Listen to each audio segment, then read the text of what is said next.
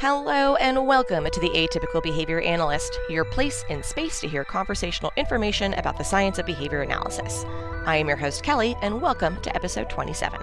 Before we jump into the good stuff, let's go over some quick housekeeping. First, we are ACE approved, so if you're listening for continuing education units, jot down the two keywords interspersed during the talk, and then take those over to our website where you can purchase CEUs. And speaking of our site, you can find us at atypicalba.com. There you'll find additional resources, citations, and references for each episode, and then more information about each of our guests. Next, if you'd like to stay up to date with our upcoming talks and live events, you can find and follow us on Instagram, Facebook, and LinkedIn. We thrive off feedback, so please follow, rate, and leave a review on your favorite listening platform or on any of the social medias. We look forward to hearing from you. Lastly, stay tuned after the talk for a preview clip from our next episode with Dr. Tyra Sellers. And now, what you've all been waiting for. In episode 27, we meet with Dr. Merrill Winston for a follow up from our live discussion. Check out episode 23. There were several comments and questions in the chat that we felt needed to be further addressed. So, in this ATBA After Dark follow up, Merrill addresses the concerns that come with medication being administered for behavior reduction, including challenging and sexual behaviors, tips for collaborating with prescribing professionals, and the importance of objective measurements. So grab your pen and notepad and get ready to dig further in about medication administration and behavior analysis. In episode 27, actual results may vary, a follow up with Dr. Merrill Winston. Wish I could change her voice because she gets annoying after a while. Yeah, got it. right. Um, like a really bad version of Siri. Yeah, it's not. Siri couldn't hack it. It's not. Uh, is it, her name was Neary. Near, yeah, but it wasn't so her- Neary. Yeah, so near It's so far. Oh, the one on the pharmacokinetics, the pharm- uh, pharmacodynamics. Did they say exactly what they meant by that? I mean, I could take a guess. So But the I pulled up the almighty Google and it Mhm. told me uh, cokinetics is the study of uh, time and course that a drug absorbs, distribution of it, metabolism, and excretion. They're looking to enhance the efficacy and uh, toxicity of the Mhm. patient's drug therapy. And then codynamics is the branch of pharmacology concerned with effects of drugs and mechanisms of their actions. So yeah, I don't know what the question was though. it was because I think we were you were trying to like not label but just kind of give the the broad explanation of almost like where we fall in it Mhm. um, because it's not you know we're not prescribing or anything and we're not looking at how it affects like the neurons or the chemicals in the brain but what we want to see is the behavioral effects um, how it Yeah, we're looking at like you that. know instead of the code dynamics, it's like the behavioral dynamics. You know, that's what we're looking at. I mean, we're we're looking at the level. Um, we're looking at the level and analyzing at the level at which they need the drug to perform. You see, they don't need the drug to block dopamine. That's not the problem. The, you know, in any of these things, like the problem, what's the problem with this person? Too much dopamine. That's not the problem. They just threatened to kill somebody that they thought was attacking them and they weren't. Okay. That's, you see, they haven't specified that, that we deal with what the problem is. The problem is not too much dopamine. Nobody brings them into the psych ward going, what's the matter with this person who's very calm? We just did their blood levels. They got too much dopamine. We better do something about it. Okay. We're acting on that end. We're looking at that end, which is the end, which is has all the reasons for why the drug is given. No one does blood tests on people just as part of the regular physical. Oh, Kelly, we got your blood work back. Hate to break it to you, but turns out you're schizophrenic. You got way, way too much dopamine. There's no way you're not hallucinating. Okay, this is not what happens, right? And because this is not what happens, all those things are very interesting. All the code, you know, the uh, the pharmacodynamics, and and they're important. And that's why where they get really important, I think, is um, when they're doing intelligent polypharmacy, which means I'm going to give you this med at this kind of a high dose. But if I give you this other med, because of the way they interact with each other, and one may be uh, an agonist or an antagonist for another drug or a neurotransmitter. And what it ends up doing is you can give less of the more dangerous drug by giving a sidecar of another drug. I've rarely seen that done that way and explained that way. It's usually what I call tit for tat pharmacology, which is you've got five meds and five disorders, and you've got this med for this disorder. You just draw lines from one, you know, to show. And the reason, one of the reasons that started is, is there were a lot of people wrote policies and a lot of uh, uh, regulatory policies, right, that said if they're giving a medication there should be a diagnosis that's matching the reason why you gave the medication. Now, not everybody does this, but they did this at the institution where I worked, um, where I first where I cut my teeth, and they just backtracked all the diagnoses. They just went through the binders and they did like this: "What's she on?" Uh, Haldol, they reverse engineered the diagnosis, I should say. Uh, that's exactly what they did. They go, "What's she on?" Haldol has she ever seemed like crazy to you? Oh yeah, sometimes we think she's looking up at the corner and listening to something. Good enough for us, schizophrenia, and boom, you know, this is yeah. Did you experience any of that or? Oh, for sure. Um, yeah. Looking a lot on the residential facilities, it was very similar. Um, or it became, oh, well, this one causes this potential side effect. You know, they may become more agitated. So let's add another one on that's going to depress that. Oh, well, now they're too depressed. That, and they do and they do it prophylactically. They don't know you're going to get this right? Mm-hmm. so they go we want to guard against td so we're going to give you this antihistamine. We're going to give you benztropine with it which as drugs go is not the worst drug somebody could give you but it's another drug to counteract what you're afraid might happen because the drug you just gave is so damn dangerous. So yeah that makes that makes fabulous sense right? Um, so but they call that giving the medication prophylactically because like uh, we don't know you're going to get this but so many people get it we may as well give you this just to cover our bases and yeah it's another drug without considering like there are things we can do blood work on. I mean, I wish you could do your blood work and be like, "Oh, look, Kelly, you have this kind of thing going on," or you know, here's the diagnosis for this person and here are the, you know, chemical makeups that we need to do. That would be fantastic, but that's not how it works. But we can, you know, should consider, you know, or not consider, this is kind of how we fall into this is being that voice for our clients or an advocate for them when they aren't able to articulate, hey, this makes me feel a certain way, or perhaps there's a genetic disorder that hasn't been talked about yet. Because um, one of the questions or comments that was brought up of you have prescribing physicians that may or may not even talk to each other. Um, and I oh, have this heard happens all the time. People almost die because of this. Uh, we just yeah. had one case with my friend's daughter. The physician was saying the pharmacist should have his license revoked, and the pharmacist was saying the physician should have his license revoked. Just as an example, because they were telling the patient, the pharmacist said you could die if you st- if you stopped this suddenly, and the doctor's like, "Who told you that?" You know. Yes. Yeah. And that's terrifying. Yes. So, and this is why you know we wanted to come back and kind of have this conversation was to discuss and give people some recommendations on how to facilitate those kind of things. So, I mean, we're looking at individuals who variety of ages. I know in the first talk we were going over, um, you know, young kids are getting prescribed with certain medications, and we don't always know the long term effects of these. Now, in some cases, we sure do. Um, yeah and you it comes across your desk and you're like why is a five year old getting risperidone like we know the long term effects of this. Or getting i've had adults in their 30s and 40s that are still on halidol or wow. um, yes. school.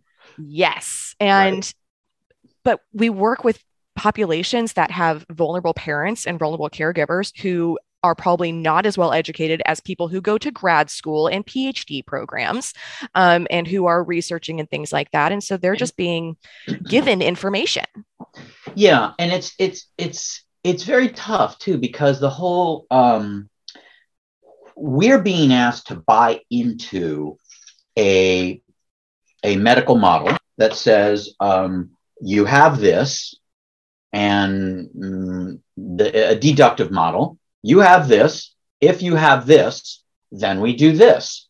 Do you have this? Yes. Well, okay, we're going to do this. That is the most straight up deductive reasoning that we can do. That's not all that's done in medicine. Inductive is done as well when they rule out. Whenever they're ruling stuff out, they're doing inductive reasoning. They're theorizing.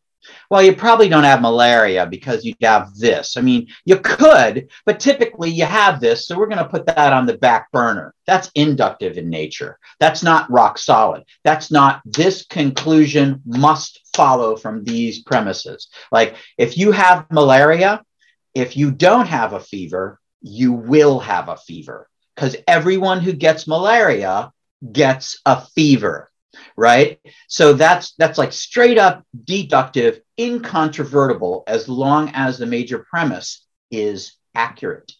And that is an accurate major premise. If you have contracted malaria if you don't have a fever it's just a matter of time right? If you have if you come in and you have a fever does it mean you automatically have malaria? No you have to do inductive reasoning. What else do you have? And you build evidence. Have you been to this continent build evidence. Have you been around insects, mosquitoes? You build evidence. That's all the inductive part of medicine, right? But the de- doing a deductive thing like this, you have autism. What's a good med for autism? These are good meds for autism. That would be inductive. You have autism. These are good meds for that. That uh, that would be deductive. I'm sorry. That would be really poor form deductive because your major premises are all flawed. What is autism? What does it mean to have autism? Is everybody's autism the same? So any kind of people used to ask questions like that. I don't think they do as much anymore, but I used to get it from parents. Um, Dr. Winston, you know, I did a talk on meds. What's a good? I have a child with autism. What are some good meds to use for children with autism? Wrong question. There are none. There none. They don't make any. By the way, they don't really make any meds for schizophrenia either. They make meds in the same class as ones that are usually to treat it, right? But you know, they make meds. They look like other meds. They try them out. They find out how they work. They hope they work one way. They find out how they do work. They get FDA approval, and then like they end up with something like Abilify, and that's why somebody actually used my joke. They probably invented it simultaneously. And that's the, if you don't know why, Abilify. And the reason why is if you look at the FDA on label approved uses of Abilify, it's like 40 things. Okay. It's like depression, PTSD, psychosis. You're afraid of the side effects of Abilify. Abilify is great for that too. It, it's just like, you know, it, it's it's a wonder drug. It's a Swiss Army psychotropic drug. I mean, if you if you look at the approved uses, it's just like just this big list would unfold, right? And that's why, if you don't know why, Abilify, it seems to help all sorts of things in a broad spectrum kind of way.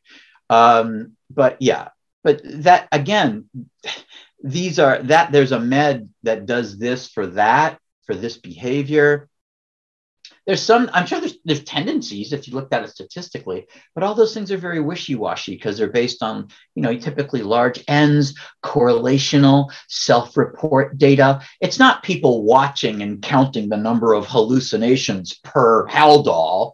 We know this is the case. All this stuff with the drugs that we get like this drug is for this and this is an antidepressant and that one is that. I told you the um the tianeptine story. Did i tell you that one that, that's the drug that is the exact opposite of Prozac and is an antidepressant. It was used in Europe, tianeptine. So Prozac is, a, is an SSRI. It's a selective serotonin reuptake inhibitor, meaning it creates more serotonin. The theory is you're so depressed because you're just running low on serotonin, like a quart low. So we'll give you this serotonin reuptake inhibitor. It doesn't suck the serotonin back up into the synapses, and it's all a serotonin party in the middle, and you just feel awesome. This is actually what the people at Pfizer did in a little commercial with a little Pfizer depressed circle, animated circle, rolling around with a cloud over his head and it's raining over him. And, you know, depression's like a cloud. And this was the actual commercial. You can probably find it on YouTube. And they showed the serotonin and then they showed like low serotonin little characters and then they showed like serotonin party and i'm like oh my god you know they, they just like animated mental illness and mental and made everybody think it's nothing more than you just you're a quart low on a certain transmitter. Oh wow, it's way too early uh, for the jury to come back on that one. And you know, so tianeptine is a selective serotonin enhancer. It gets rid of it. It sucks up more. Guess what it's used for? Depression. It, it, it may not be. It's not so simple as you know this neurotransmitter is high this one's low and boom you got schizophrenia you know because the way that they are well first of all they're not diagnosed by by blood levels of neurotransmitters. They don't they don't say you know how's your schizophrenia doing? Well let me check your blood work. Let me look at let me look at your dopamine levels and i'll tell you how well you're doing. Said no psychiatrist ever they go by their behavior. How do you feel? They go by self-report. They go by are you getting arrested? You know these these are these are the these are the data that one collects about the efficacy of psychotropic medications you know not now granted they'll take things to to find out where your blood levels are at so they know if you're at a therapeutic dose which is arrived at statistically okay? Uh, body weight history medication use history, knowing the meds, uh, that kind of thing. Um, but you know, still, uh, there's so many. I think that when people approach the meds, regardless of what they're giving it for, it's just human beings are so different in their reaction to these meds because of our makeup and our history um, and our repertoires um, we might have vastly different responses to the same medicines. Now, except for the most powerful, again, like we talked about bell shaped curves again. You know, if you jack anybody up with enough amphetamines, everybody's going to bounce off the walls. You know, so if you if you give enough if you give people enough Haldol, everybody stops being aggressive. You know, if you go for the big things, but when you're trying to go more sophisticated, like can we tweak something about this person's neurochemistry that somehow makes their life easier, more manageable, makes them more functional, makes them happier, God forbid. Okay, takes into account side effects like it's a cost benefit, you know, for people that can't talk. We've talked about that. One of the cost benefits for psychotropics is how does it make you feel? Uh, you know, regardless of what it's uh, other things it does, how does it make you feel? Many of the people that go off their antipsychotics, they go off because they say they hate the way it makes them feel. And you'll know that Haldol is not a schedule two or three controlled DEA substance, DEA controlled substance, because it's not a party drug. Prozac isn't fun. Haldol isn't fun. Risperdal isn't fun. No of those, none of those things are fun drugs. And in fact, many of the people report they really don't like the way it makes them feel. Now, if you have a disability, even if you can talk, maybe you're not sophisticated enough to say, I feel blunted. I don't feel myself. That takes a certain level of sophistication, right? People don't take into account the quality of the person's life through their eyes when they're given these drugs to do a proper cost benefit analysis, right? But someone who's very sophisticated, they'll, they'll do one for you. This isn't worth it. A friend of mine said this to me one time. I had to stop Prozac the first two nights I had it because I had the most horrific nightmares that, like, uh, my own body was laying on top of me. Okay, my own dead body, you know, like, and woke up like in a cold sweat, right? Can your clients say that to you? Do you think they wouldn't have a terrifying nightmare of some kind, possibly? this is this is the cost benefit part. And even if somebody did get better because the behavior went down which is only one little way of looking at getting better right? It's the way that's most pressing to us but it's one tiny slice of the organism you know as they exist you know are they better? Well their behavior went lower? Well yeah that's good. That's what we get paid for. I understand this. That's not all of what getting better is. You know, there's a million reasons why your behavior can go lower and you might be doing horribly you know and and so we we that that is a yardstick. It cannot be the yardstick. What else is going on you know it's kind of like you know talking with schizophrenics or someone who's depressed or is going through like a down period you know asking how someone feels you can lie about that but what i like to look at is how often are you showering are you doing your dishes? Um, did you do your laundry? What's your affect like? How do you respond to jokes? Do you respond the way you usually do? Yeah. Are you are you enjoying things that you normally would like? Anhedonia. They're uh, right? my favorite words. And and that's something that is completely observable to people. You know, I, he used to always watch this show and now he doesn't even seem interested in that. He doesn't want to eat normal foods. He's just really grumpy See, all the time. This is what we're talking about now. Mm-hmm. This is how you interface with a psychiatrist, not not strictly. Here's one of the things. Here's one of the fundamental problems.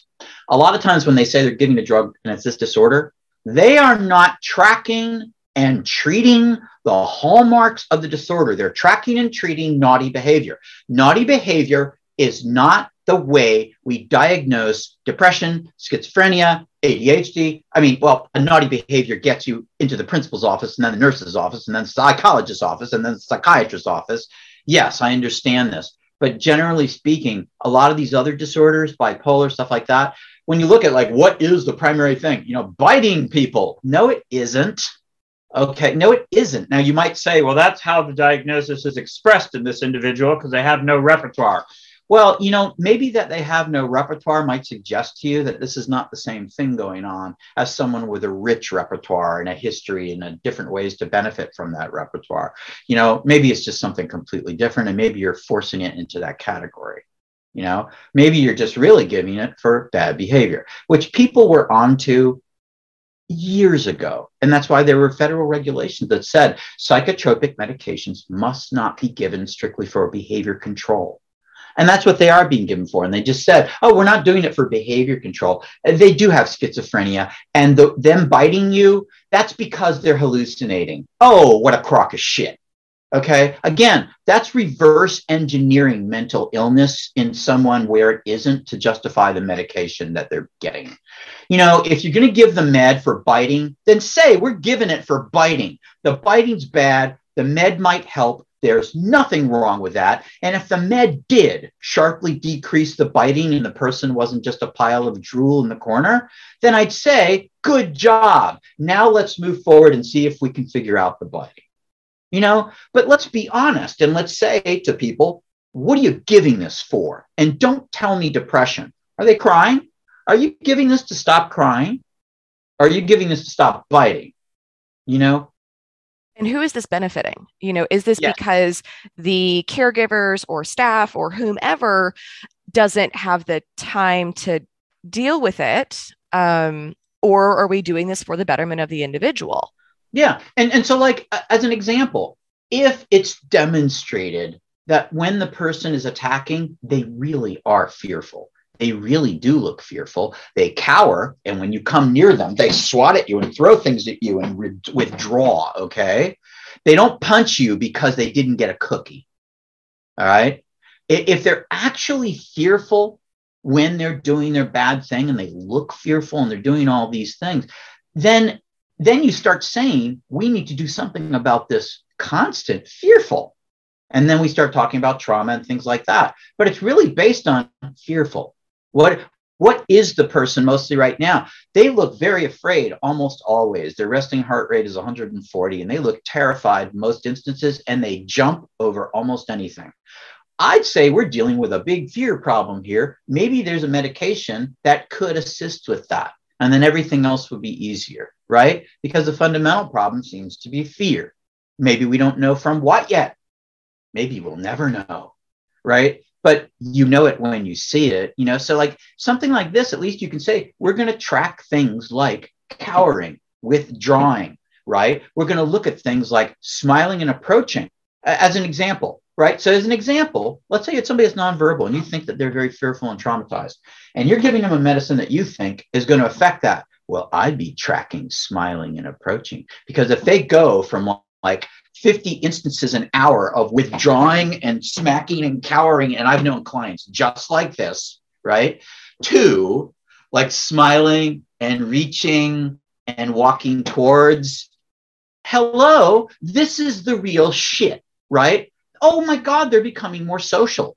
That's a valued outcome. That's a functional outcome, right? Are you tracking this? Nobody tracks this kind of thing, but you could, mm-hmm. right? You could, and you could demonstrate the drug ain't doing shit. They're still cowering every day. Or the drug is a miracle drug. Let's get more of it because he's approaching everyone, and everyone is saying, Oh my God, what happened? Right? This happened to a kid that they used um, just medical marijuana on, the regular kind that's psychoactive. He would strip, he wouldn't let anybody come near him, he would not go to school. They started getting him stoned. Everything flipped. Not kidding. So, and what they, and if you were tracking is approachable, we'll keep clothes on, we'll go into school willingly, it all would shoot up off the chart if you were counting that. Like if you said, well, if your theory is getting them high will allow us to approach without injury, will allow us to approach and he'll still stay calm, we could track that number of approaches prior to. He hit us every time. We could never stay more than five seconds. We get him stoned. We can approach, interact, play patty cake, play a game of cards. How easy is that to count? But my point is, no one really specifies when they're going into the med What's the real expectation? Is it just to make bad things go away? And by the way, that's usually all it is. Uh, what, what's the expectation for the med? Mom will stop crying and feel like she has peace in the house. Well, sometimes that's a functional outcome too. No, it is. It, it is. I know parents, the, the foot in the door with them is they need some peace of mind that they're not going to go insane, right? And and maybe the med is for that. And you know what? That's a functional outcome too. Because if, if mom and dad can relax, if mom and dad see a ray of hope because the child is more manageable, maybe now they'll try what you need them to try. We're not saying it's a permanent thing, right? That's another example, though, of a functional outcome where we say, what do you expect it to do? Well, I don't expect it's going to make autism go away. I don't expect it's going to make them talk. I don't expect it's going to teach them anything. I do expect this, though. I expect they won't get pissed off quite so easily. Okay, that could be helpful while we're working with them. So you mean if I approach them with a little task and normally they bite me, maybe now when I approach them, they'll just go, eh, yeah, it should have that effect. We're going to look for that. Thank you, doctor.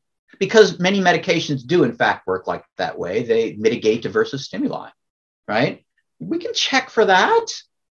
Come on, we're good at that. So there's so many things that we can help the psychiatrist understand. What are you really looking for? And not, not only that, what are you looking for in this person with this limited repertoire who is not like the typical person that gets depressed? They don't have the typical repertoire, they don't have the typical skills. If they have some kind of trauma, they don't have the typical trauma because they can't attach it verbally to all these other things that are only tangentially related to the tra- traumatic event right? They're going to have more of a simple phobia if they have no language when they're traumatized. They might be afraid of anyone who looks exactly like the staff member who abused them, but they will not have a fear reaction if you say, hey, we got a new staff member today because they're nonverbal. Okay. Whereas somebody with a great language, if they heard the word staff infection, they might be staph. Okay. There's my point being the higher function you are, the more things you know how to do, the more attachments there are in your brain to everything including words, and the potential for trauma to be kicked off by all kinds of other things just increases, right? This makes sense, right?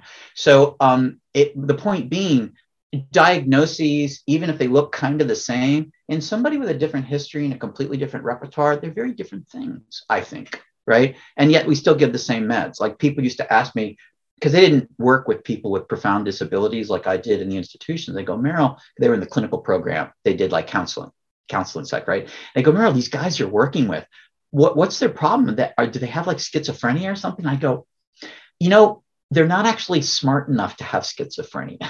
and they go, and they laugh. And they go, what do you mean? I go, eh, to, to have schizophrenia, they, they kind of have to have language so that you could see that they're not making sense. So you know what I mean? It, it, it, schizophrenia is like is like a language disorder. I mean, like you need to have language Eh, the most of the hallmarks are your language doesn't make sense right? And and that you hallucinate we know this because you say stuff with your language when that doesn't make sense. You're it, it's as though you're talking to somebody that's not there. Again you'd have to have a certain repertoire to really get that diagnosis properly right? That's why autism used to be called childhood schizophrenia. It, it needed a qualifier. Oh you did not know that. Oh your mic's off. I just saw you go um, but um, yeah, autism used to be called childhood schizophrenia, and they they, uh, they just thought like you know you're not making sense and you don't do what's right. And that happens in schizophrenia. They don't respond to you. The guy on the street talking hey how are you doing? Well you know the aliens are coming down. I asked you how you were doing. You either say life life sucks or i'm okay. You started talking about aliens. That makes no sense. You have schizophrenia right? Um, but by the way, four year olds do that too because they don't know the social rules. They don't have schizophrenia. Hi, how are you today? I have a puppy. What? Do you need your health all adjusted? What the hell's wrong with you? I didn't ask you what pets you have. Uh, but that's a characteristic of very young children. They don't know the social rules, or uh, people with schizophrenia ignore the social rules. How are you? well, the aliens know how we all are. You know, it's you violate the the social conventions just like a little kid does, but for different reasons. Um, but you know, the, the the adult we give Haldol. The kid we say, isn't that cute? He didn't answer me. He just wanted to talk about his puppy. um, it's the same kind of behavior, though, isn't and you it? find out there is no puppy.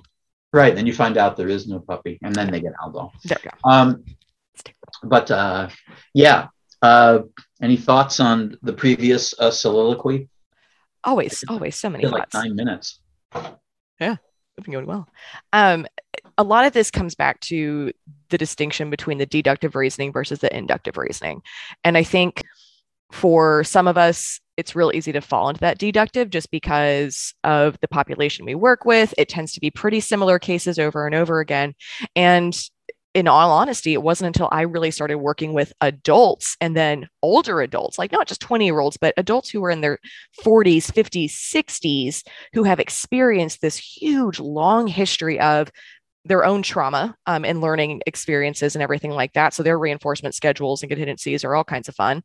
And then they also experienced medicine and prescriptions in Mhm. a time when maybe we didn't have all the regulations and we weren't as good at tracking appropriate behaviors and things like that. So we are battling things like the tardive dyskinesia or um, just adding on meds because, oh, well, this one doesn't seem to be quite as effective because they've been on it for 40 years. Yeah. And so now we just have to kind of keep adding on. And and it's really tough to have that kind of inductive reasoning. And a lot of times I think BCBAs feel I don't have the time for it, I don't have the knowledge for it, but really that you can look things up. You know how to research. Um, that's a huge thing. Research, go ask questions, make friends with a psychiatrist or psychologist that they're working with, build a rapport with them. Um, I have several cards and people that I want to contact and, you know, be like, hey, I have a question about this. You know, if you have time, let me, you know, give me some Yeah. more information And- or point me in the right and- direction. And the ones I haven't interacted with a lot lately, but the ones that I hear about from other people, they they're much better than the ones that I worked with years and years ago. So I think people are waking up, and many of them are very, very cautious about giving meds. Many of them are very cautious about giving them right away. And I, I've even had, you know, other people, if you work with other individuals, you start to gain some expertise in this. Like, you know, anyone can get information that no one should be on Xanax for six months. You know, that's generally not how it's given. It's given as a transitional thing, right? Because it can become addictive. So, you know, and these kinds of issues. But, you know, behavior analysts can learn more about these things, but, and also as behavior analysts, as people that are good at slicing things up and saying, well, what do you mean by this? Let's operationalize it. Being that we're good at doing that, that's what we can help um, the mental health folks with and psychiatrists. I do a talk called um, the original title of it was like Doctor. There's a D- there's a behavior analyst in my DSM five, and there's a guy laying on a couch talking to somebody, and um, it was just about how we can work in that, and you can look at all the disorders, and you can say behaviorally what's going on here. What are they? What are they doing that makes us say they have this disorder, they have that disorder? What are they doing or what are they not doing? And then if you're going to give somebody a medicine and you're going to claim it's for that disorder, then I'm going to say it, it's not good enough to say it's for that disorder because the disorder is just a big blob. I'd rather you say, here's what they're doing.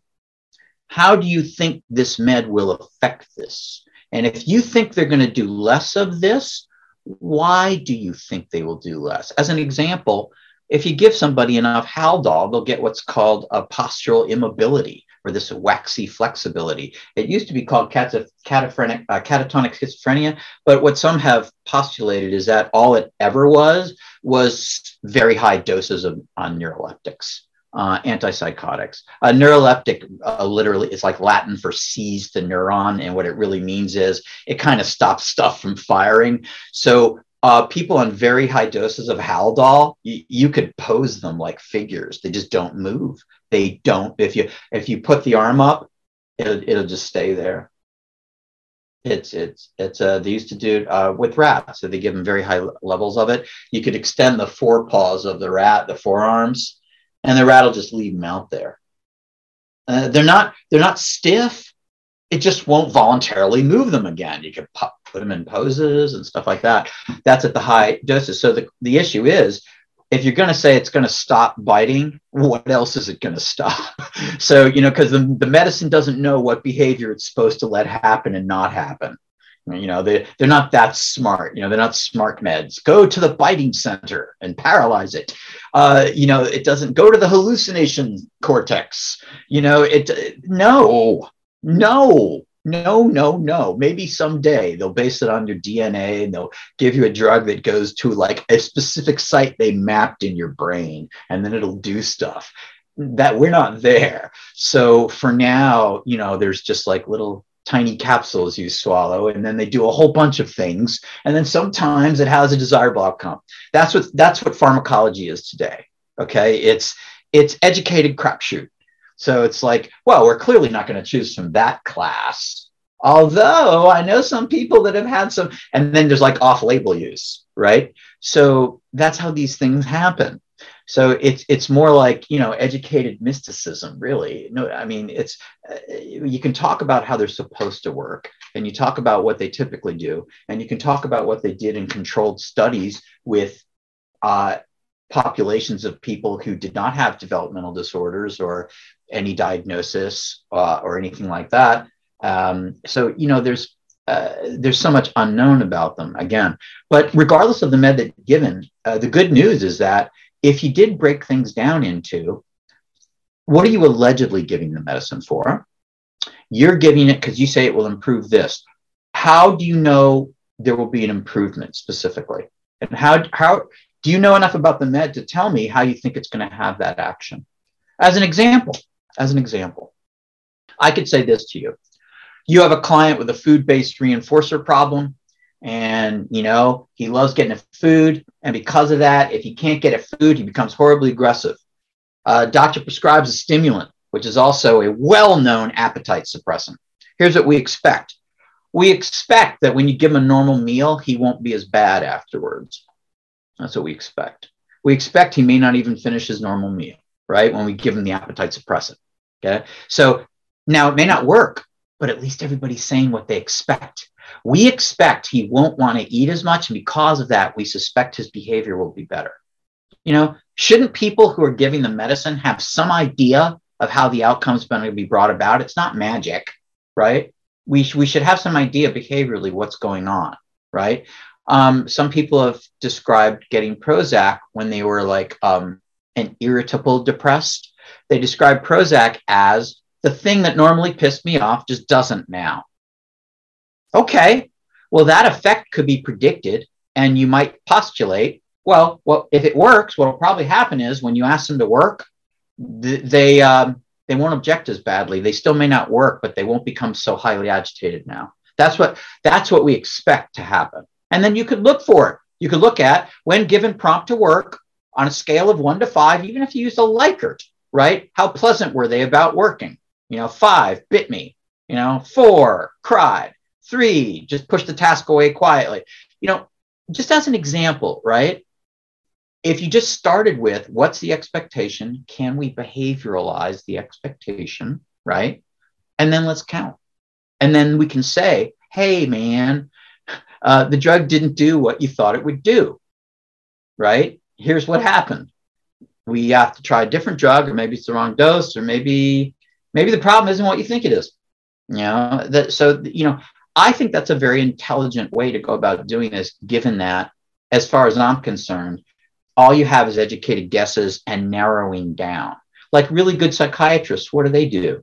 They narrow down what will probably work and probably not work, given the problem, the population, and their experience with the population, the problem, and the drug, right? Yeah. So, but even they don't know because they're not magic. And you know, even the best physician doesn't know when you have high blood pressure exactly what med will work best with you. Now they can take a guess based on your profile and their experience. It's just a guess. You know, it's not that precise. So, you know, it's the same thing. We wouldn't expect it with any other part of medicine. Why would we expect it with psychiatry? Uh, uh, I mean, just, we just wouldn't. You, know? you talk to anybody who's been um, like for me my wonderful medication journey has been over several years and it's you know okay we try this for a few weeks. Oh you didn't like that one? Um, like this one made me feel itchy. Like my body just felt like there was you know it it's was my nice skin was you could- crawling. which, which is and by i the can way say that. by the way that's called akathisia. Oh and what would happen to somebody who's nonverbal that has crawly skin? They'd start scratching way too hard. They'd start bleeding. They might start doing other things. If you block them they become agitated biting on yourself bite. and they might bite on themselves they might strip their clothes off because it just it feels feel weird good uh, yep. And all of that, we would just say, my skin's crawling. The doctor would go, akathisia, we got to get you off of this. Can't do that. If you can't talk, you got to start guessing. and that's the scary thing is what you'll end up seeing is oh okay well now they're scratching and they're biting themselves so let's add something else on top of it And you get a ratcheting effect. And they never bring it back down again sometimes because they're afraid. Uh, you know, the fear is well founded, but that's not the way to address the fear. That's, that's all. Um, but that, that happens quite a bit too. Yeah. So it's, um, yeah, I don't know if it's as bad now as it was. I think people are more enlightened and maybe, I, I I don't know. I, I think that, I think there's one group of people that are more enlightened and they do understand people have been over medicated in the past. And then I think there's another group that are that are seduced by like all the commercials on television about it, by the way this this wasn't always this way. Like i think 10 years ago 15 years ago there were no commercials for meds on tv about serious mental illnesses severe mental illnesses like bipolar schizophrenia anything like that. Uh, yeah, i think they started with things like they dipped their toe in the water with social anxiety disorder but they didn't say anything about schizophrenia. For God's sakes, now on TV, they have commercials for uh, the meds for tardive dyskinesia, which is you're likely to get if you're taking a med for an antipsychotic. So now they're so out in the open with you should take us. This is it's become increasingly open from, hey, if you have a little social anxiety, that's no big deal. Maybe it's this, and then it's be like, hey, maybe you have hallucinations, and then it's like, hey, maybe you have side effects from the nasty, nasty drugs you're taking from your hallucinations. So now they just open the whole shit can up and they say, I'm glad they did it, but but it's also sad at the same time because it's so public. Hey, you might be psychotic. Hey, you should take this med for psychosis. Hey, you should take this other med because this med we gave you for psychosis will fuck you up permanently, quite possibly. So maybe you should just take this anyhow. Um, this is what it's become. And that is kind of concerning to me as well. That and self diagnosis. And my mom says I have ADHD, so uh, I can pretty much do what I want. Or I, I can't do homework, or I can't do this, or I don't want to do this, or you can't ask me to do it because I have this. I've heard all of them from children, all of them, right? That's its own thing, separate from meds. That's like its own thing. That's the uh, the the um that's the diagnosis sword and shield I call it. So it's used as a sword and it's also used as a shield. Okay, I'm gonna. Uh, you better watch out. I'm gonna you do this. I have this diagnosis, so you you know you have to back up. And the other one is don't ask me to do this. I have this diagnosis.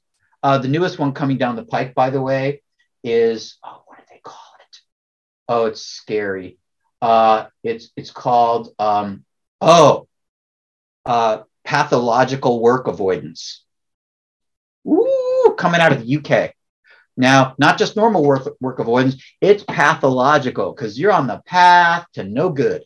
Um, so, yeah, pathological work avoidance. And like the, the thing is, it's a thing you have, so you shouldn't ask them to work. It's just this thing they have. Sounds very schedule induced. Oh, God. Uh, anyway, I was gonna say, uh, I feel like I have that every Friday and Yeah, Monday. yeah, I, think I think that's just you know human nature. What Yeah.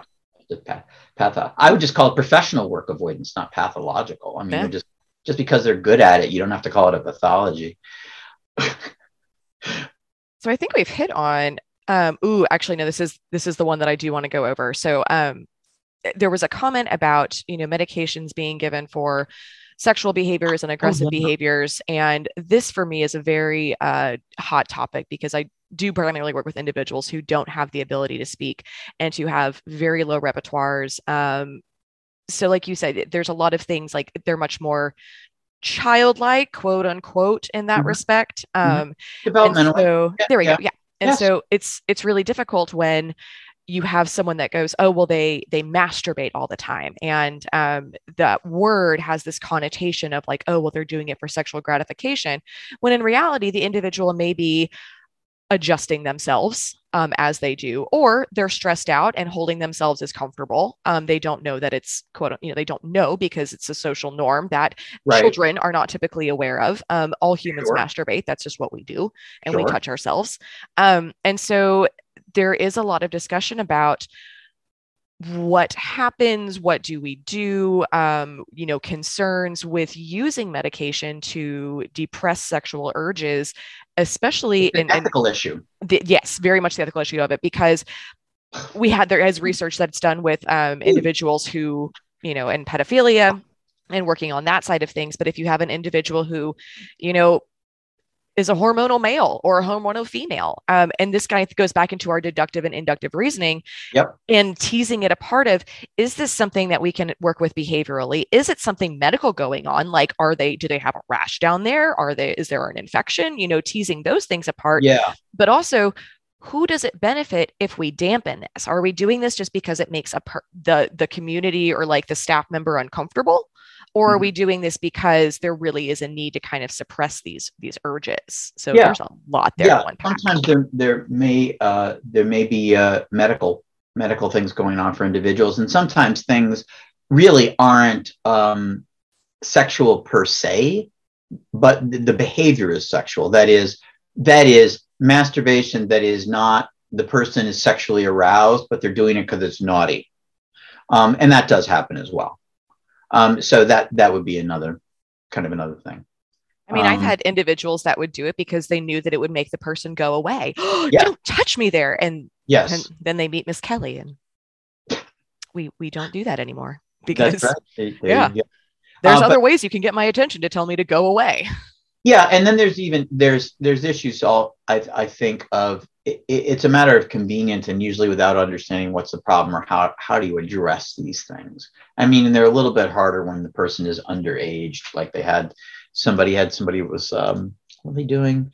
They got really turned on by feet, bare feet. Yeah, so like nobody could have their shoes off like in the group home at all because he's gonna die for those feet, and kind of like you know not like uh, you know he's gonna like pet them or something and then pleasure himself you know? So that's that's like his thing. But he's 14 so you can't just say like well and what they were saying was again this is like an ethical issue um, because of the age but it's like he is 14 14 year old boys uh, do all kinds of things okay? American pie have sex with pastries okay? So like all kinds of weird things. Somebody was saying like can't we get him like a pair of like rubber feet, you know, like at the kink store for people that are into feet? And there probably is a thing like that.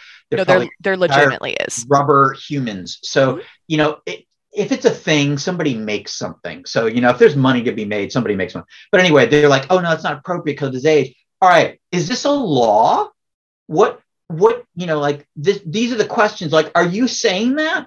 Or and now in some places it, there are policies that say if they are this age, you cannot program anything in to address this issue, or they cannot have sex toys, anything like that. I think there was actually some language regarding that, because it is kind of an issue, even though we know what typical people do on their own. But but these are people that live in group homes, and it's not the same rule, and they're not your children. And you know, because of the context, the government has to step in and, and add protections. I understand that. But it does create problems. It creates legitimate problems because what they're really saying is, yeah, somebody else might do this, and that might be a consideration that somebody could do in their own home. But this is the government, and this has the government's hand in it, and this is not the parent's home, and this is the state. And because of that, and these other protections that have to be put in place, we can't do the same things that a parent could give the permission for in their own home. You know what I'm saying? There's probably some stuff like that going on regarding those. And that makes that makes those kinds of sexual problems probably more difficult to address because the thing you could say, well, it seems to me like he just needs a sex doll. Like one of our staff, they had a big problem with it, but it was their own hangups about it. Okay. The dude would make, he was, he had a profound disability, but he was really smart. He would make his own makeshift sex dolls out of blankets and stuff. And the staff would find, right? And isn't that cute? And the staff would find them and, like, you know, then they'd go, oh, it gets all nasty and stuff. And go, well, we'll get them a sex doll, we'll teach them how to take care of it and clean it. Uh, you, there'll be a skill acquisition component for it, you know, to, the, the care and feeding of your sex doll. You know, he's an adult He's an adult that lives in a group home and has needs and doesn't have Tinder, okay, and wouldn't know what to do with it anyway, okay, you know, and come on. But but this is these are like adult hang-up issues where they might want meds for this problem, and I'm like, what? This person is not, you know, raping people. This is not a, uh, a stalker. This is not a predator, a sexual predator. This is somebody that, because of their disability, and their sexual needs is doing things that end up being sexually inappropriate. Us properly. All right, listeners, just a quick break in the action. If you are listening for CE use, here is the first of your two keywords. Your first word is inductive. I N D U C T I V E. Inductive reasoning draws conclusions from specific to general. Inductive. Yeah, we did a, a talk um, about sex um, with a sex educator named Carrie Isham. And sh- that's one of the things that she was mentioning was, you know, you have to consider the, you know, the deprivation of somebody. Like most humans enjoy sex. Now, there are people that are asexual. There are those that prefer it in different ways. Like that's the joys of sexuality and, and, some people and don't intimacy. Like and I don't understand them either. Yeah. But, but you know what? Whatever, you know, whatever gets your rocks off, I'm not going to yuck somebody else's yum.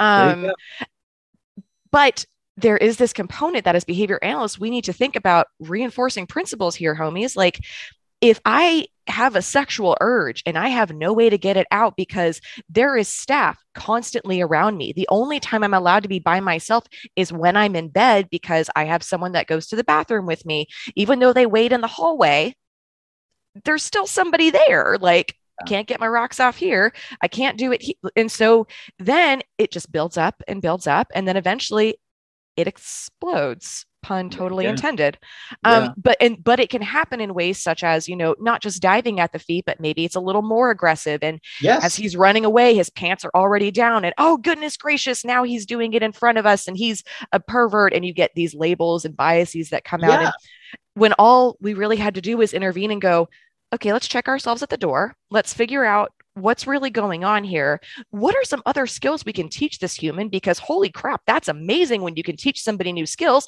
Cusps, cusps are a beautiful thing. Right, right. How about teaching some skills related to satisfying his own needs in a way that doesn't get him arrested? Oh, brilliant. Why couldn't we do that? Um, but yeah, these. So I understand that, and and by the way, it's if we're talking about the emergency use of something as a foot in the door technique, this is a different conversation. If you're talking about, you know, like like this guy is so sexually inappropriate, Jesus, we can't even keep staff. Now there might there there are some things that have sexual side effects. Okay, impotence as side effects, and you could give it for the main effect, just like an anti-Viagra right? The antidote for Viagra. You could probably you could probably do that. The, the uh, but there's there's ethical issues though surrounding you know who are we to push around his sexual needs um kind of thing right now now if it's a matter it, then it comes down to um danger so if they're like super dangerous because of it right um then maybe you have a rationale for temporarily doing something like that I don't think you'd have a rationale for doing that permanently for anybody, though. You know, so so the thing is, if you did that, what would be the rationale for doing it temporarily? How long would temporary be? And what would you be doing during that time that you're messing with this person's sexual urges? Like, look, we mess with people's everything if the cost benefit is right. People cut you open and mess with your insides. Now, you want to talk about invasive, okay? Uh, I, I think that's a bit more invasive than temporarily messing with someone's sexual urges. Okay, cutting them open when you could easily kill them during the whole thing. Yeah, and we accept that like nothing, right? So you know, let's let's keep sight of there's all kinds of invasion upon us for our own good this would just be another one of them. Okay. Endoscopies, pretty invasive, right? But they find cancer, it may save your life. So are you going to take a camera up the butt to save your life potentially? Yeah. Isn't that invasive? Yeah. Can't it possibly save your life? Yeah. Everybody's getting cams up the butt. Okay. okay. So, you know, it's a perfect example of invasive, right? Um, you know, we're, we're going to render you unconscious while we do it. That's another invasion. Take away your consciousness, your ability to do anything, right? Um, and and we did, it's so commonplace. But you know, the risk benefit analysis seems astronomical, so people do it without batting an eyelash, right? So, what's the risk benefit analysis in the medication we're using, or in the saltpeter you want to give somebody because you know they try to use their peter too much? That's a weird name for a drug that's supposed to do that. It's like calling a drug no dick or something like that. So didn't they also use like saltpeter in like the American Revolution? Uh yeah, I don't know what for though. Was, and who is this Peter person? Poor Peter. Right. Um, but uh, yeah, there's other, but like I said, they probably wanted to give a drug that has like a side effect of impotence for that person. I don't know, but I mean, there's drugs for that uh, that um, yeah increase impotence. I think. Well, what do they call it? They call it chemical castration for right. Yep. I don't. I don't know what drugs they use specifically in that regard. Um, anecdotally um birth control is what i have seen in some cases so uh-huh. like the depo-provera shot yeah so which I found very interesting. Um, I needed to do some more reading on that, but yeah, it's it's a really tough call um, for BCBA's behavior analyst, whoever's working with this vulnerable population, or really just any population that has to go see a psychiatrist or a psychologist or get medication. Like, we you know we, we take a lot of things in. Um, you know physically and you know just visually and auditorily as well and it's how we process that and kind of i think as you've been you know relaying this whole time you know what are the goals of if we're going to do this if we're going to go down this route and we're going to use medication or we're going to tease apart whether or not this is like a biological issue that this behavior has emerged from or if it really is a behavior problem um, you know because that needs to be teased apart i yeah. can't I can't treat a behavior problem if it's not really a behavior problem.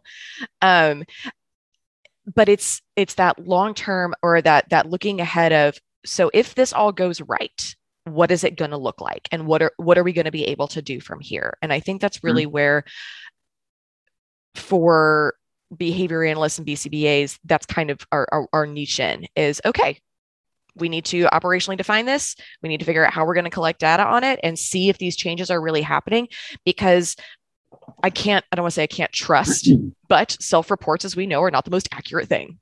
Yeah. Um, and if we're also just looking at a person's feelings or emotions, a lot of us don't like going to the doctor. So, going to the doctor, I'm going to say everything to get me out of here as fast as freaking possible. Oh, so, yeah. yep, sure, I feel fine. Everything's great. Yeah, no, I don't have any, I don't have any nausea. Yeah, everything's good. I was, I was just watching the first episode of Monk, and and Adrian Monk is in the psychiatrist's office, and he goes, "So, so monk how are you feeling and he goes just just really terrific you know and he just he just looks really uncomfortable. And he goes so you feel terrific. And he goes yeah just wonderful. And it, yeah it's same thing. Um I've, but I've had yeah. similar counseling appointments. How do you feel right now? And i'm like dressed in all black. I've got my full goth makeup on and i'm like i feel fantastic. Can't you tell? Yeah. Sarcastic face. So yeah it's it is important that we i mean being able to teach somebody how to tact those internal private oh. events and pair it with physiological things super great one thing i wanted to say i think you said this a lot of people say this like I, something like it you just said in passing but you said like can't treat a behavior problem if it's not really you know a behavior problem if if it's behavior we're seeing it's a problem. The question is what the determinants are. This is the real thing. So, like, what what's it primarily under the control of? As an example, so let's say I have frontal lobe damage, and when and when you say, Merrill, there's no orange juice, I just punch you in the face. Like any bad news you give me, any bad news you give me, I punch you in the face. Now, that's a fucking behavior problem. Now, one way to talk about it, though, is that it is most likely not reinforced by the behavior of the person who gets punched. It is most likely not reinforced by escape or avoidance. Okay. And it is it is most likely an aggressive response. PET is almost a reflex to aggression. That's a well-rehearsed operant that is partly operant, partly reflex. And because of the damage, the ability of them to engage in inhibitory behavior under that aversive load is almost non existent.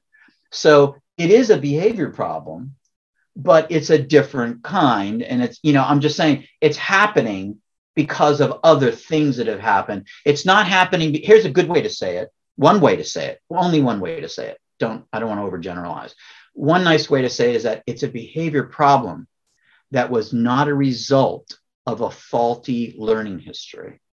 So, like, I just lost all fucking self control because my frontal lobe got damaged. And the second anyone says even the slightest thing I don't like, I'm horrifically aggressive. Like, I don't even take a breath. I just, it's like you stab me in the eye. Okay. Then it, it is a behavior problem. And it's also, if I punch you, if I make a fist and punch you, it's also operant behavior. However, operant behavior can be under the control of multiple variables, and operant behavior can be uh, uh, sabotaged. And, and stimulus control can be broken down so that the operant doesn't occur correctly, but it's still operant, right? So this is my point. It gets a little bit confusing. I like to still call it all, it's all behavior. If it's involving the striated muscles, it's an operant. Okay. The only exception is the knee is the knee, uh, the tap on the patellar tendon and the knee, the knee kick. That one doesn't go up to the brain. It takes it takes a U-turn at your spinal column at the pelvis or something and goes back down again. Right? It's like a loop. It's a closed loop, is my understanding. Which means if your head was cut off, it would still work. Right? No learning going on. The the other things, the striated muscles, they use they involve learning. You can't make a fist. You have to learn to make a fist. But the person who lightning fast punches you, it is an operant. It's a fast operant. It probably has some elicited, elicitive, elicitative variables, right? There's probably a reflexive component, a physiological reflexive component. They get very agitated very quickly, right? Like a cat, if you swiped it, you know, it would instantly attack you. Um, so there's some stuff going on there that was not a result of a learning history. Now, there could be somebody, no brain damage, who just learned to manipulate people this way and became a person with a short fuse. Well, they could become a person with a long fuse again, not the person with the frontal lobe damage. So I think these are some of maybe the important differences when we say things like, and people still do it. And I understand the reason why. It's not really behavioral, it's mental illness. No, I'm sorry, it's all behavioral. Are you, are you looking into their brain? Are you looking into their brain and seeing something wrong? If you're not doing that, it's all behavior. Uh, what you're trying to say is, I don't think it's the typical, I don't think it's happening for the typical reason that we see it. I don't know that it's socially reinforced. And the antecedent may not be something outside the person. So if I respond to a private event Hmm, something something happens in the external world that is six degrees of Kevin Bacon away from a sad thought, and I see it, and I keep walking, and about thirty seconds later, after it goes through all the Kevin Bacon chains, right, I start crying, right. Well, we'd say that what made Merrill start crying? Well, in some sense, it was that initial thing I saw that set off the six degrees of separation. But if you didn't witness that, you would just say it was Merrill's private event. And in some in some sense it was. It was a continuation, right? It was the last clear thing that happened. But you know, in a larger scale, it was the initial thing that started off, right? So um, I just like you know use that as an analogy. I think that was beautiful. I feel well, like that was a lovely little like summary. I'm really glad you're recording because man, that was just leaving my memory as I was saying it. That was um it was um, Ben Folds had some lyrics like that, and he goes, I, I, don't remember what I said, but I know I spoke because my face vibrated. Uh, They're really funny lyrics. Um, it was one of those. I know I said something good. I'm not, I'm not sure what it was, but uh, yeah. So um, I, I, I think maybe people like uh, uh, looking at these things more more these ways, like yeah, you know, come on. If somebody's um, uh, here's here's what I'd say. Like um, one way of talking about it. Uh, also, even if somebody has mental illness, even if somebody has head injury, it doesn't mean the outside world stops interacting with the organism. And and contingencies still work. They may not work exactly the same way or to the same degree or the same kinds of contingencies but generally contingencies will still work. So as the example if if i have no mental health diagnosis and i'm considered to be mentally healthy and somebody has rigged up a doorknob to shock people like they hooked up 110 volts to the other side like a prank right um, and if uh, no matter who's grabbing that doorknob, whether it's me or a person who's diagnosed with florid psychosis, major schizophrenia, right? We will both stop touching that doorknob very quickly. I might, if, if somebody says to me, What is going on with that door? I might say, I think somebody's playing a trick, or this entire building is not properly electrically grounded but something odd is going on. I'm getting out of here. Somebody with schizophrenia might say aliens are trying to jump into my body through the door, and that's how they're trying to get to me. I need to touch it again. I, okay, but we're uh, you know, or I shouldn't touch it, or they're trying to tell me something's dangerous, but we're both going to stop touching it. You know, but I'm going to sound reasonable. The other person's going to sound like they need their medication adjusted, right? But the point being that regardless of what we say about it or the conditions under which we touch the doorknob, we're both going to stop because of the power of contingencies. You know, so it, it, it doesn't. It, now, again, does it mean they're going to work equally well on everybody? No. Just like some people are um, more sensitive to pain than others some people are going to be more sensitive to some meds than others. Some people are going to be more sensitive to some reinforcers than others. You know this is right? This is always going to be the case. Again i think a lot of this comes from experience um, and just working in, in either seeing other people go through things or hearing stories.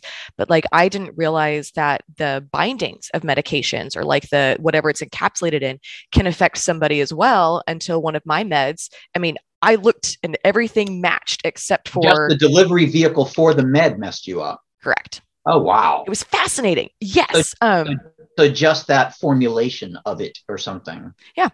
But again, I have a repertoire. So I was able to go to the pharmacist and go, hello, lovely pharmacist. This makes me vomit. Can you please give me something that does not? And but let's say I don't have the ability to speak. And so what am I going to do? Oh my goodness, Kelly's throwing up all the time now. I wonder if we need to work on her diet. Let's go get her blood drawn. Now there's a whole lot of aversive things. Maybe it's on. a behavior it's a behavior she doesn't like doing the thing um, um, so the multitude of things that we need to be able to oh, unpack oh, and consider now by, now by, the way vomiting is a good example of something that could be either so that is a bit trickier because vomiting um, we can say let's talk about it this way um, vomiting itself is behavior but it isn't operant behavior. It'll happen automatically. It'll happen in your sleep, which is apparently how Jimi Hendrix died.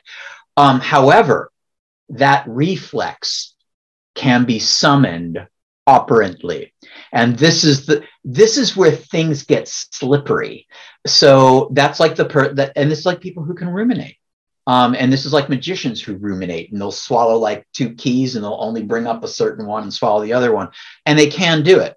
Um, but but what they're doing is they're triggering operantly triggering a reflex kind of is what they're doing. Because that's all the stomach is all smooth muscle right? I mean that that is in there. Uh, and they've they've learned to activate oh there's some striated i think underneath but they've learned to activate it anyway is, is what it comes down to yeah. Um, but it's the same thing but that's a little bit of a mixture because and when we say instead you might say instead of saying um, strictly operant respondent you just might say vomiting and then you might specify it is operantly initiated vomiting, right? That's one way, I, which is what ruminating is, by the way. So they'll sit there.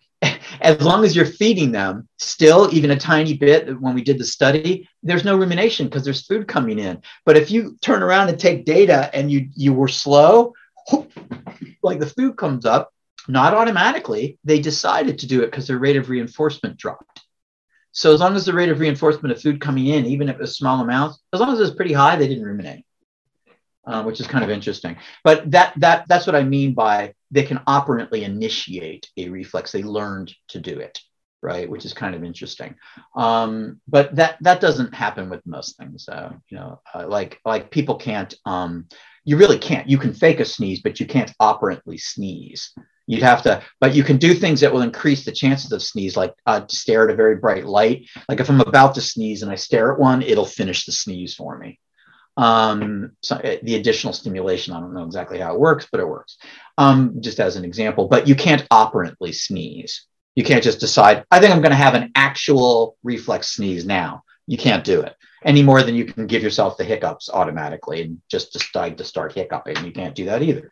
Um, so that, you know, some things that you can't do. Vomiting is one of the crossovers. Crying is another one. Uh, people can bring, again, crying is a reflex, but people, I guess the way to talk about it is you learn to trigger the reflex, right? Because without having, without having an emotion, right? Without conjuring up an emotion, I don't know of anybody who could just go like, I'm really happy, cry, and just tears come out like without changing their mindset or anything. I, I don't know. I don't know anyone that can just go, oh, even in the middle of a sentence, like when I'm super happy, I can just make tears come out of my eye. Nobody can do that. Nobody can do that. And if they can, I'd love to see it. It must be awesome.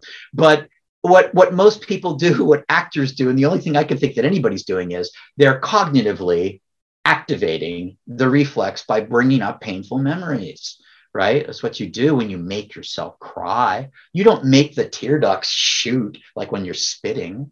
It's you don't have superpowers, you know. Somewhat sidebar, but to give people a good visual of this, um, the man who knew too little with Bill Murray. There is a oh, scene in which he and I have forgotten the woman's name. Um, but she's in the taxi and she's crying because everything is horrible and he thinks that she's an actress and he's like wow you are so good at that do you like do you like stab yourself in the eye? Do you like think of something bad? I, I lost that. my dog. And yeah, so if you want to, but it, it's very true. Like, yeah, I, if I think of something sad, I can get myself to cry. But to just sit here and all of a sudden be like, cry, no, I would have to go through a process. No, you can't do it because it doesn't work that way. It's a reflex. And it doesn't respond to words. Okay, that's not how reflexes work. They respond to emotion centers in the brain, I'm guessing. And what you're doing is you're bringing up painful memories, right? It triggers those areas of emotion and you cry. Now, some people can do it fast, but what I'm saying is, I believe they are quickly bringing up painful memories, getting themselves back and crying, right? Um, they're whipping up the tears, as Ralphie said when um, he almost shot his eye out on an icicle. Uh, uh, the BB hit him and he said it was an icicle. He said, I had to whip up some tears real quick. Well, he was already physiologically aroused from the whole event, so it was pretty easy for him to do. But if you were super happy, you can't whip up tears that easily. Right, listeners, here's the second of your two keywords. The second word is specific. S P E C I F I C. Deductive reasoning goes general to specific. Now, uh, if you've been around little kids, what can they do instantly without thinking sad thoughts? They can instantly do a crying face. Ah, ah. They can instantly do that. They might not instantly produce tears, right? So that that's all i'm saying um, is is that it's a little it's a little bit different thing when we're talking about um, i think what what are operants what are reflexes. This wasn't going to be part of it but i think it i think it relates because medications affect all these things. They affect our reflexes that uh, they have uh, non-operants they affect operants they affect the way the brain operates. I mean they affect so many things your per- your perception of the world, how you how interact with it, how they are processed. Yes, yeah, uh, yeah, everything. You know the lights are really bright in here all of a sudden or all of a sudden smell isn't heightened and like hobby lobby smells weird to me right. kind of deal. all, all, of a sudden things that didn't bother you now piss you off. And when, when one of our clients got taken off his haldol everyone was complaining about him because he was complaining about things. And when i listened to the things he was complaining about it just sounded like what happened was they're they're upset because he grew a backbone is what happened and he started to wake up and say things like, How come I have to do that? He used to just go along with everything because he was doped up to the eyeballs. Hey, come on, let's go over here, Percy. okay. And like after a while, I'd be like, I don't think I want to go there. And staff were like, what? And I was like, he grew a backbone, guys, because you know we took him off these meds. He started to object to things that he normally didn't seem to care about, but he it really did bother him. And that's good. Bit, but oh my gosh! And now he's showing it. Oh my god! Right? And I think that's something that ethically we really need to make sure because this goes into the whole consent and assent thing. Like it, that's a huge dynamic between uh, you know, someone whole, who's yeah. just going I along. Create, I don't want to create people who don't get angry. Uh, now, now the flight industry does want to create people who don't get angry, and what I have learned is you don't get angry with anybody in the flight industry because you'll just like be arrested. So, but but the point is, generally speaking, people have, you know, if you have any right, you got a right to get angry once in a while. Now, it's what you do when you get angry, but people want to try to regulate anger. And it's just like, you know, yeah, too much is bad, but everything serves a function and anger is adaptive as well. And I write my best presentations when I'm angry and, uh, you know, about something. They did what? I'm gonna write a presentation about that shit. That's bullshit. And you know, but but I don't. I try not to hurt people with my anger, but I get angry and I feel the anger and I kind of like it. And my point is, uh, and some music comes from anger and some art comes from anger, right? It, it doesn't mean, oh, anger is evil and we need to eradicate anger. It's like, no, you need to eradicate people who punch people in the face when there's no orange juice. I mean, not people, but the behavior. So, you know, there's nothing wrong with anger right? You know, uh, I'm angry. Uh, well, that, that's fine. What do you like to do when you're angry? I, li- I like to do like Mr. Rogers says and bang all the low keys on the piano. That's okay. That's okay. Go do it, you know? Um, but yeah, bottle cap tops now. Yeah, people get to a place where people can't be these ways. And I'm like, there's nothing wrong with being these ways. It's just the way they're they're doing it is dangerous. That's all it ever is for any of the things that we work with. It's it's usually it sometimes it is the behavior itself you know but usually it's it's a degree that we get called in for you know what i mean like or the context is just too much it's for everything like there's nothing wrong with biting people if they bite you first but if you bite them when they say hello there's a problem now so you know it's not biting in and of itself it's like people say like what's this guy's problem well he bites other clients well when does he do that i'm asking well, really, only when they're messing with him. And I'm like, whose problem is this? Okay. Why are other clients messing with him? And all he knows to do is bite. He, he doesn't know how to hire an attorney. Okay. So what what do you, you know what is the real problem yeah it is biting but in this context he's being attacked by these guys maybe he should live in a place where he isn't attacked Maybe you don't need a behavior analyst. Maybe you need, like, I don't know, good quality of life, living in a place where people don't attack you all the time. Maybe that's what you need. But you, you get me, you know? So, I mean, eh, it's eh, a lot of these things, it's not the behavior itself, it's the context. And we say it's a problem and, you know, it isn't. And so many people getting the meds that they're getting, they're not getting them for the hallmarks the disorder, you know? Why is she on Prozac? She cry a lot. She not able to get out of bed. Oh no, no, no. She bites people a lot and fights people and scratches. And it's just like, um, but it's given for all all kinds of things. Um, but I think we as behavior analysts, like I said, we can at least ask questions of the psychiatrists, just kind of coming back to close things up, of what are your expectations? And of the parents, what are your expectations? And if you say, and you can't just say the uh, name of disorder will get better. You can't just fill that in. Well, their autism will get better. Their schizophrenia will get better. Their bipolar will get better. What about it? What's going to get better? What? Right? So if you say their bipolar is going to get better, what does that mean? You mean they're going to start sleeping? Uh, do you mean that we won't see phases where they don't, you know, where they go four, three days in a row without sleeping? Are you saying we're not going to see those anymore? That would be one way of counting it. Like how many, uh, what are the count hours of night slept? That would be a great one. Sleep is extremely important. If somebody claimed that a medication is going to alter sleep, God, that's a no brainer, right? Um, so, you know, I, I think that just uh, when they give any of these medications, if it's allegedly hallucinations, you know, uh, people with schizophrenia that are getting meds, you know, that are allegedly for hallucinations, they're not getting the meds because they hallucinate. They're getting the meds because they're dangerous, right? If your hallucinations are wonderful, you see, this is what this is the thing people don't specify.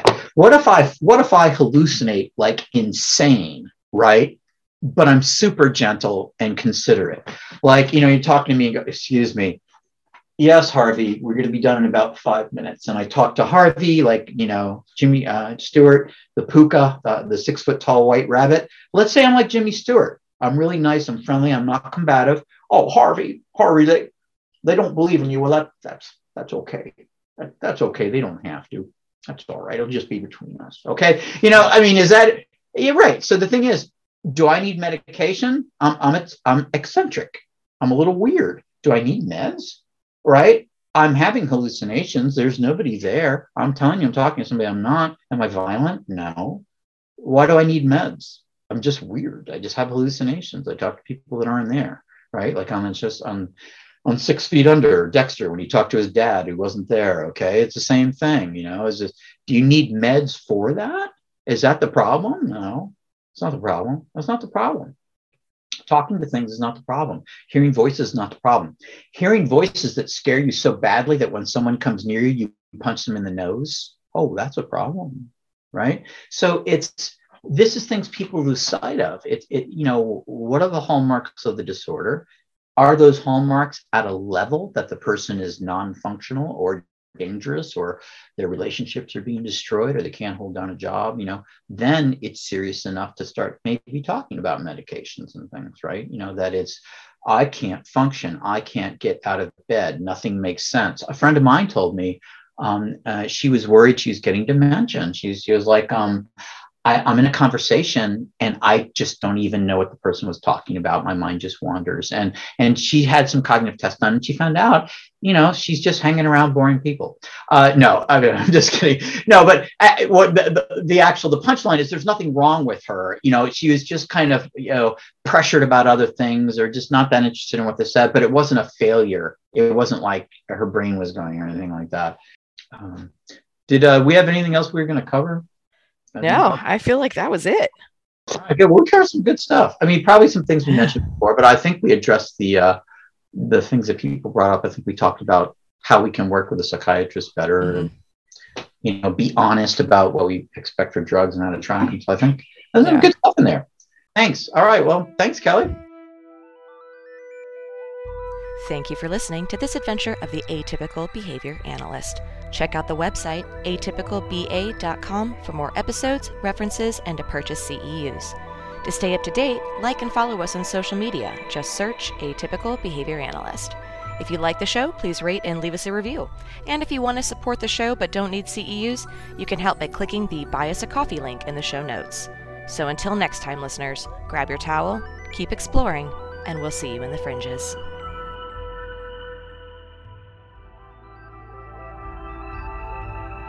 Well, all right, listeners, thanks for sticking around. As promised, here is a preview clip from episode 28 Shaping Supervisors to Be Suns, Not Shooting Stars, with Dr. Tyra Sellers. Enjoy, and we'll see you in a couple weeks. You don't know what you don't know. Like, if you're having a bad supervisory experience, you might I don't like I'll just share, you know, uh, I'm I'm a child of the 70s and 80s. I'm a child before the internet. I'm a child of you don't air your dirty laundry, you don't talk about mental health issues, you don't talk about family issues. Um, and you know, for me growing up in a, a very caregiving but also incredibly dysfunctional family, I just thought everybody's family was like that. I thought everybody's mom did XYZ or what have you until I spent time in other people's homes and I was like, oh snap, it's not all like this, which doesn't mean, you know, what I had was was horrible, but you know, it gave me some other examples by which I could sort of measure. And as a trainee, you often don't have you don't have a an eye into what other supervisory experiences are. So sometimes you don't even know what you're getting is is crappy you know? So i think you're right in terms of connecting people so that they they can share experiences and we can sort of start to even figure out what the baseline is